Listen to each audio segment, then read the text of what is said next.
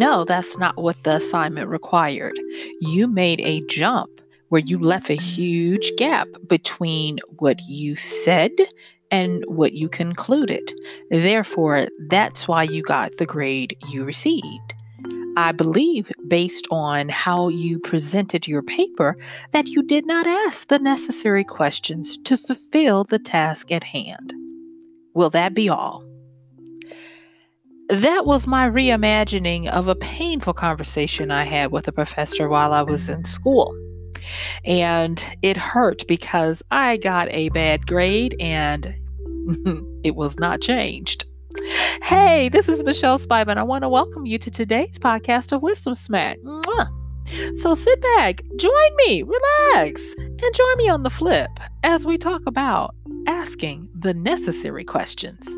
I'll see you then.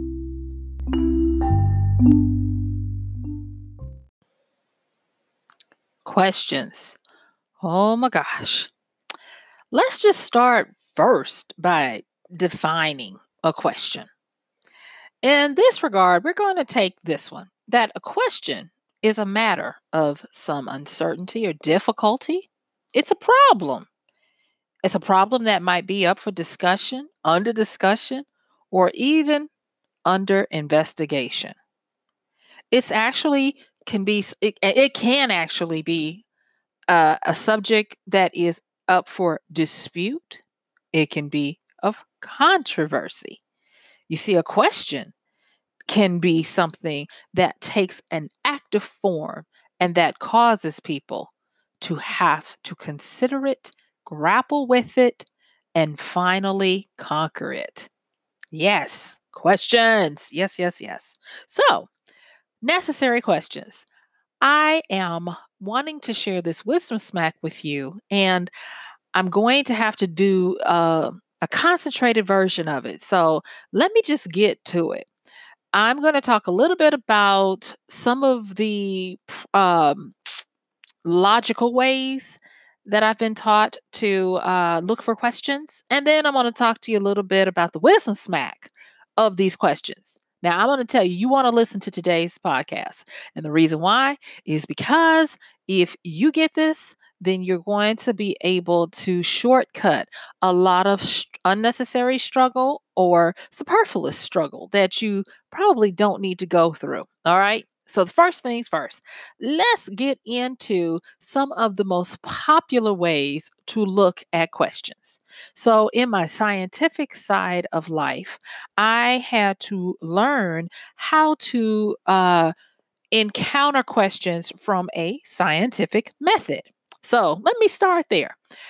Some of you may or may not know that when I started in college, I was a chemistry major. Yeah, I made it. Uh, yeah, I made it uh, through my senior year and decided to change my major then and had to stay an extra um, year to finish up. But in that in between time, I managed to learn how to go about answering questions and solving for the what ifs using the scientific method. So here's a quick review, you guys, and uh, trust me, I'm gonna make it fast. It's not gonna be that bad, okay? But it's really good to understand this. So with the scientific method, the first thing you want to do is you want to develop some, you know, some kind of hypothesis. Um, and a hypothesis, the normal framework for that is a if then. So if this happens, then I expect this to happen. Or it's a causal relationship. If then, cause and effect, act and react. Okay. So once you develop your hypothesis, then you want to test it. And to test it, you need to test it from a non bias situation, meaning you are not setting up your test to prove or support this hypothesis. So you want to come up with a non biased way to test it. Once you do that, you set it up, then you want to test it and observe your results. Then you decide if your hypothesis is correct or not. Now, I know you're probably thinking about beakers and uh, fluids that'll burn you if you smell them. And yeah, that's correct as well. I mean, that's correct. But you can also use these hypotheses when you're looking at questions of, of personal behavior. Um, sociologists use uh, the scientific method all the time to when they gather uh, large amounts of data and they run this data to figure out how to go about looking for different hypotheses. So it's not just dealing with things in a lab, it can be used in real life situations as well. And trust me, stick with me, y'all. I promise you, I'm going to get you there. So, when you go through and you observe these results of the hypothesis, you want to look for bad uh, data that would mess up your hypothesis uh, decision. Bad data is going to be data that may be too small. It might be uh, data that's biased. It might be data that's irrelevant. So you want to extrapolate all that crud and crap out, right? And you want to continue to keep testing that hypothesis as new new data, you know, becomes available or as you get to improve your knowledge of what you're looking for to get better data. So there's that. And then this is the thing that I want you guys to understand uh, about this scientific method. All right. Uh, now, trust me, I'm capsulating down a lot of years of pain for me that I'm trying to put in two minutes. So bear with me. I want you to understand that good thinkers start with a hypothesis and then they go with the data. They don't start with data and then go with a hypothesis.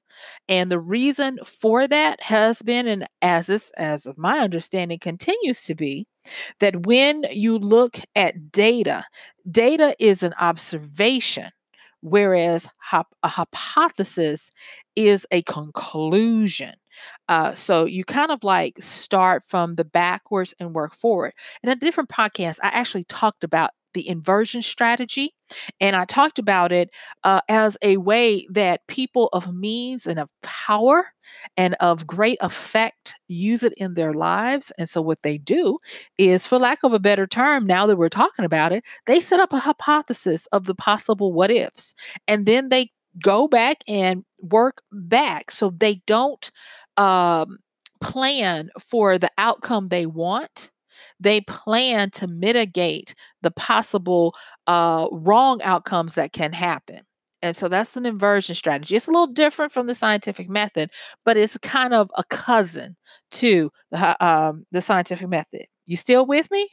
Okay, good, good, good. Thank you for sticking with me. All right, so we got that one. I just took you through the scientific method, all about the hypothesis, testing it, observing it, and then disproving or proving what your hypothesis is, right? All right, so then I want to move towards another one that's called the uh, uh, the uh, data loop, DADA. And that's an acronym that stands for Data Analysis, Decision, and Action. And uh, our dear friend to the show, John Braddock, uh, actually takes you through this one as well in his uh, A Spy's Guide on How to Think.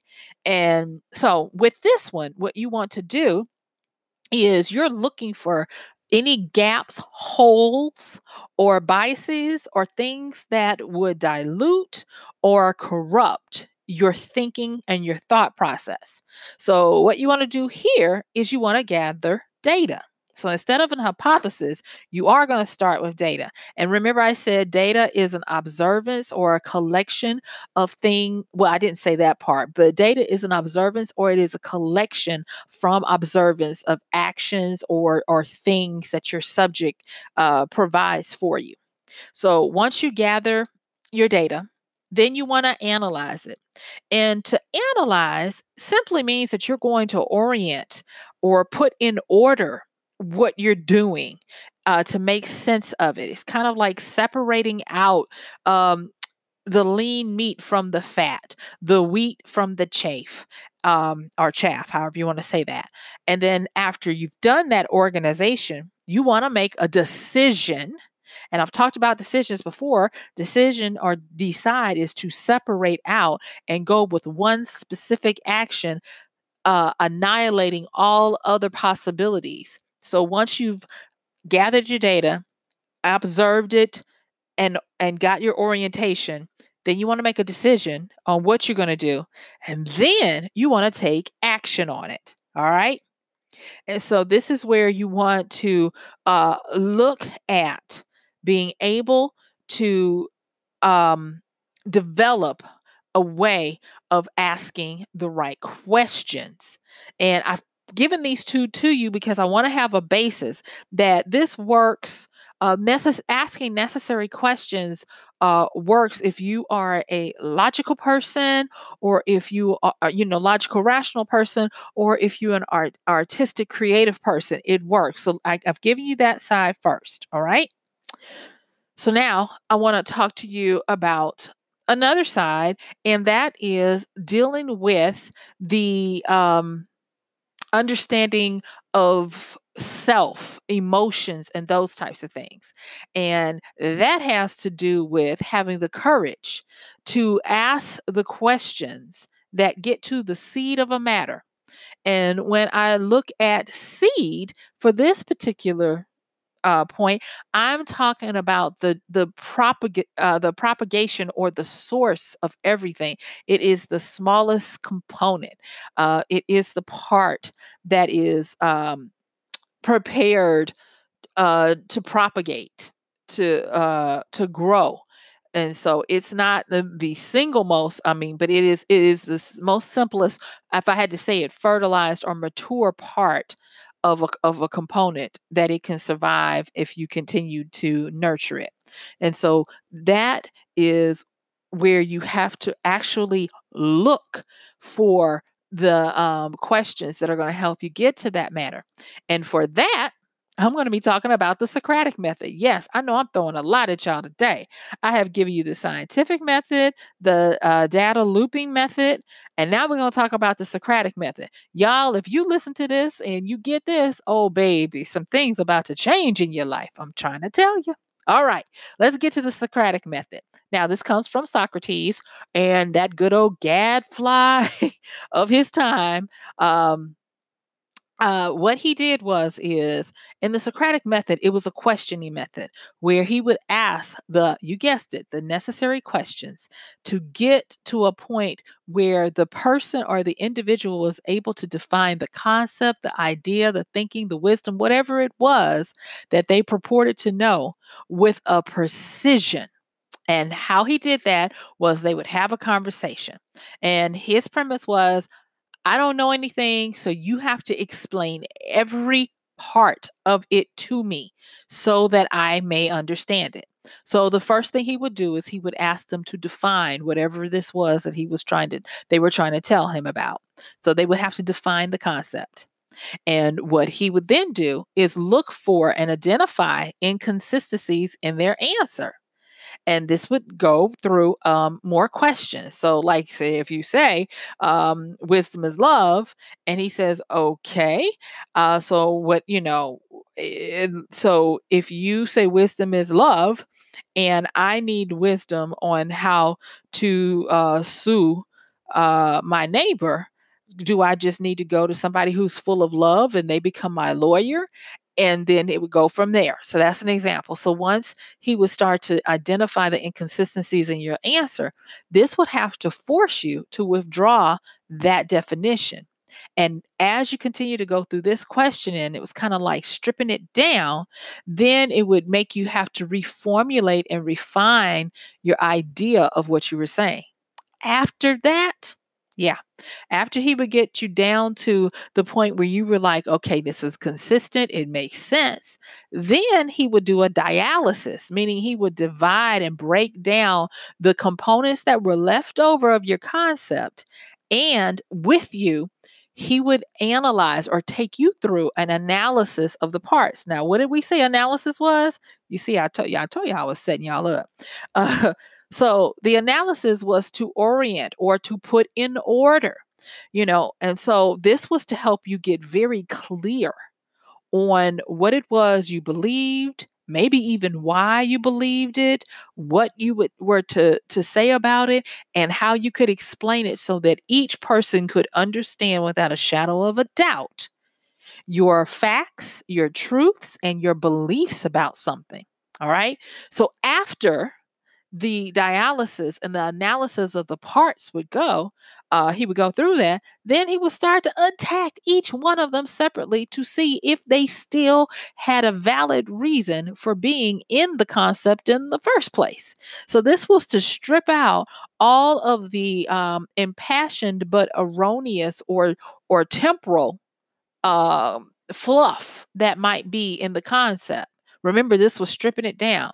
Once he did that, then he would help you regroup all of this back into a more common concept where you guessed it, you ended up with a streamlined, precise definition of the concept or the idea or whatever it was that you were talking about. He could be very infuriating, but that was the Socratic method.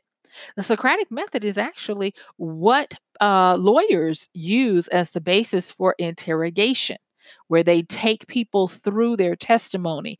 They do the same thing, and it has withstood all of this time. It is what our a lot of our Western um, concepts of uh, training and knowledge and disseminating knowledge come you know is built on. It, it's part it's part of the pillars of how we learn. And because of that we have to embrace learning how to ask the necessary questions. Now i've taken you through these three and it's time to to get into the wisdom smack. And what's in this for you? Why do you need to consider asking the necessary questions? Um, there's this book.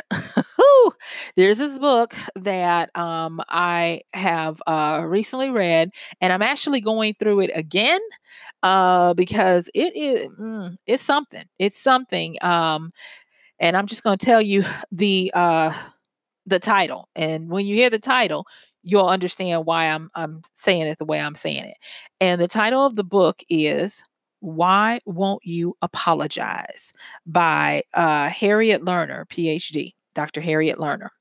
And it's a quick read, but it's very convicting. And what she does is just she goes through uh, how you should apologize, if you feel like you need to be apologized to um it, like i said it it really takes you through some of the things. Some of it you'll probably be uh, like i don't agree with this and some of it you'll be like yeah and uh, it, it it takes you through the full gamut of emotions. But as i was uh reading reading it i was realizing that she is getting us to you guessed it ask necessary questions, to be able to go there, to get to the seat of the matter of whatever it is you need. One of the things that um, I want you to understand is that in today's society, if you're going to be able to be a viable person, able to contribute to society as well as contribute to yourself, the questions that we have to be personally responsible for is that we need to be able to identify self delusion. And self delusion, I can say a lot on it for the pur- for the purpose and scope of today's little little chat we're having. Self delusion comes in when we do not ask ourselves those necessary questions and take ourselves through an internal dialogue with our higher self to get down uh, to the matter. I've talked about beliefs. I've talked about them being needing to be flexible, and uh, I've talked about them needing to evolve. And I'm going to actually talk a little bit about uh, um, evolving values and how to do that on another podcast. But for today, I want to I want to just quickly say that if you're trying to turn this into an action step, necessary questions are going to revolve around you, stripping away the barrier between your inner self and how you are perceived uh, to others and your actions, meaning that you step outside yourself to turn back and look on yourself. And that book that I just talked about, Why Won't You Apologize? It is really good at doing that when we're talking about matters of emotional management. Uh, recently, I talked about a uh, intelligence quotient that is coming into vogue, and I believe it's here to stay, and it's called the adaptability quotient. But I don't believe the adaptability quotient would have been able to come to the forefront if we hadn't, in between the intelligence quotient or IQ, we had managed to we hadn't managed to squeeze in the emotional quotient you know your emotional intelligence. And so we still have to have that. And being able to be emotionally intelligent means that you ask the necessary questions to ru- knock those rough edges and those calluses off of you um, another book I was uh, uh, skimming back through uh, reminded me of uh, this story of this surgeon, uh, young surgeon, who was responsible for the disinfectant protocols that we have in healthcare now. And he was uh, observant and he did all of the things that I talked about with his scientific method as well as the data method. And this was um, back in the turn of the 19th century to 20th century 19th to 20th, somewhere around there. Um, and the, but the problem was is that he never got a chance to see that his uh, assessment and his hypothesis was true on a grand scale uh, because he actually went insane and died at a fairly young age. But not only that, he was not able to I believe, ask the necessary questions of himself as to how to get others to accept his policies. You see, he was very brash. He might have been right, but he was not right when it came to talking to people in a way that wouldn't ruffle their um, e- uh, egos or get them to consider what he was saying. Uh, because it was no fun uh, for the doctors when he was actually telling them you're the ones uh, killing patients and this all revolved around so you can so i can just paint this quick picture for you this revolved around a high mortality rate uh, with young mothers and their babies. And he started noticing when they would do autopsies that there was this same recurring phenomenon of uh, necrotic tissue and uh, infection. And he came to find out that doctors were not washing their hands after dealing with um, uh, death, dying, and um, diseased.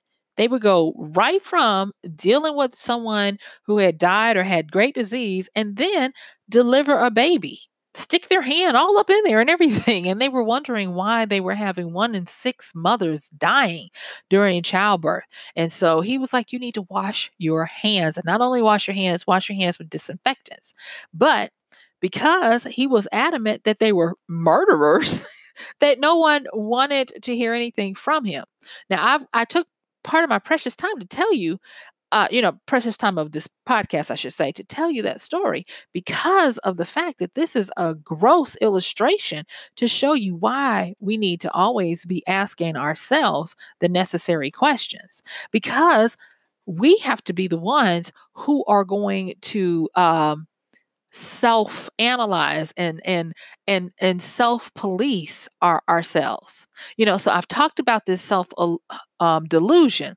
I also want to uh, hit real quick on having a healthy skepticism. And why is that important? That's important because as we continue to uh, be uh, I, I, I, guess as our worlds between different societies and cultures shrink we have to toughen up our um, our ability to be analytical. And skepticism is a great way for the everyday person to uh, embrace a little bit of the analytic nature. That's another reason why I took you through what it means to do the scientific method. You see, when you have a skepticism about something, you investigate first before you extend the credit of belief. And in today's world, that will help you to ask the necessary questions now that you've asked them of yourself, or you should be on an ongoing basis to do your work to stay out of self delusion. You start looking at your world and testing it. You start looking at how you're able to um, put things under rigor and under uh, under under the the microscope of uh, scrutiny before you just accept everything hook line and sinker. Um, there's a saying and I'm, i can't say it exactly but it goes something like um, the true skeptics are the ones who will experience great love. And that's usually attributed to the fact that if you are skeptical then you're more apt to uh, not just jump in and fall into love so easily without making it uh um, making it survive under your scrutiny of eyes wide open and being able to be uh, more um, analytical, more logical, and reasonable when it comes to this. Yeah, and and so with that, it's another thing that you have to be willing to ask the necessary questions. You know, um, I also talk about uh, in, in my own um, way of dealing with these necessary questions. I also have to ask myself what is authentic and what is truth. And truth, now that's the thing, truth is a moving target. It's not fact, but it's a truth. And so, with my authenticity, uh, and trying to be a little bit skeptical, you know, check everything out. Remember, I told you guys my grandfather's uh, his total um, philosophy was is in God we trust, everybody else we check out. He really meant that, by the way. Um, being able to uh, have a pretty good line between that and uh, optimism and those types of things boded me well. Okay, so the the next thing I, you know, I because like I, I'm trying to, I know I'm giving you guys so much, so thank you so much for listening. So the next thing I want to really just hone in before I have to let you go is that there are some personal uh, things that you can do to make sure that you're giving yourself a, a, a good probability to stay uh, healthy, to stay in uh, a good understanding of your life and your surroundings. And that is to ask these necessary um, questions. And they have to do with agreements. Now, there was this famous book that came out uh, by uh, Miguel Ruiz, Don Miguel Ruiz. And um, it was called the Four Agreements. And then he came out with another one that was called the Fifth Agreement. And I'm just going to go over there, those really quickly. Um, because I want to get you to understand uh, how you can have this personal relationship that will help you to continue to know how to form the right questions for different scenarios that are going to happen in different phases of your life. And this seems to encapsulate it really well. Okay. So from the five agreements by Don Miguel Ruiz, his first agreement is, and he uses this word impeccable. He says, be impeccable with your word, speak with integrity, and say only what you mean.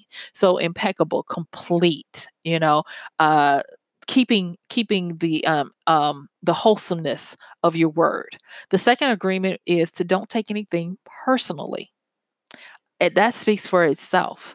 You know, don't have uh, hypersensitivity about everything.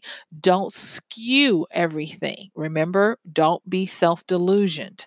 The third agreement is don't make assumptions. And that goes back to having a healthy amount of skepticism. Check, verify, bef- check and verify before you uh, accept.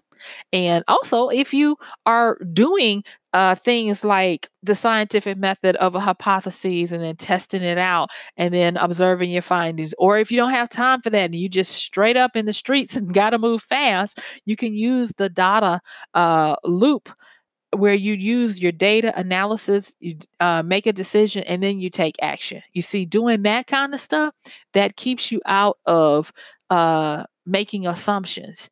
And then the fourth agreement, which is so nice, it says always just be your best. Be the best you can with what you have at that particular time. Don't flub it. Don't phone, don't phone it in. And then the next one is the fifth agreement. Be skeptical, but learn to listen. Okay.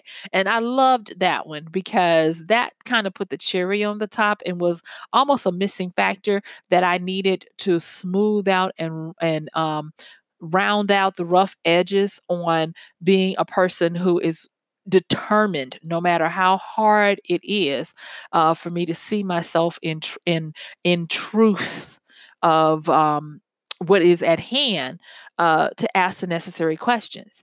And you know, you're going to do this, and what you'll start to see is that you'll see that you're not 100% right and you're not 100% wrong on most of the things you do. It will help you to have a more well rounded approach to life where you can be uh, more objective to not only your life, but to other people's lives. And it'll help you to have a, a better um, communion with people. And so it is imperative that you start if you haven't already, you start developing a way to ask the necessary questions. Oh my gosh, my time is up, but I want to just make sure I impress on you that you need to have the courage to ask the questions that get to the seat of the matter, to get down to where you need to be to operate in a holistic way. Yep, this is Michelle Spiva. I want to thank you for listening to today's podcast of Wisdom Smack. I'm going to see you tomorrow. And thank you so much. Check the show notes for the books listed and the link to support us from um, Amazon.com. I'll talk to you tomorrow. Bye.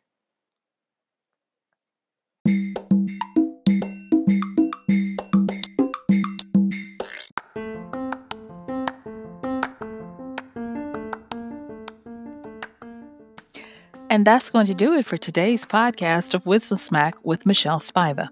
If you like this podcast, please help us get the word out. Like, comment, subscribe, and even share. And if you really like it, please help us continue to get the word out by considering using this show's link for Amazon. So when you want to go to Amazon and you do all of your general shopping, uh, please use michellespiva.com forward slash AMZ. It's simple as that. It doesn't cost you anything extra, and this show might receive a little bit of commission that will go towards helping to further get these episodes out to you and to others. So thank you so much for listening. This has been Michelle Spiva with Wisdom Smack. Bye.